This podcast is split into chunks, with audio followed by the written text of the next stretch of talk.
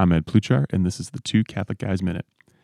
Here I'm continuing the Existence of God series, Reasoning to God, a Humble Aim.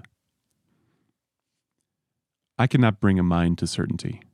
Even if you wanted to know one certain thing upon which everything else could be built, which was actually undeniable, well, I would tell you that the fact of your questioning proves your existence, a la Descartes.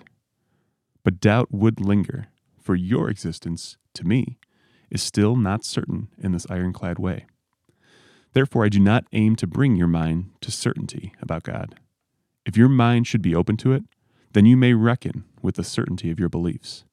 Perhaps God will come to your aid. Now, there have been thinkers who, if given a few simple premises, could draw for you ironclad conclusions.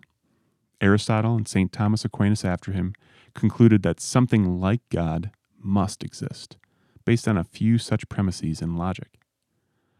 To understand that, though, requires some study. The very claim is so shocking to modern minds that one would indeed require a kind of acclamation to their thoughts, their assumptions, and the rigor of their thinking. It says something about our age that such rationality would seem novel, even exotic. Here again, my aim is humbler. Aquinas may come and advise us, but we are children playing at the game he mastered. Where he was careful, we will inevitably be sloppy. Where he was subtle, we will be rather clumsy. And yet it is not for nothing.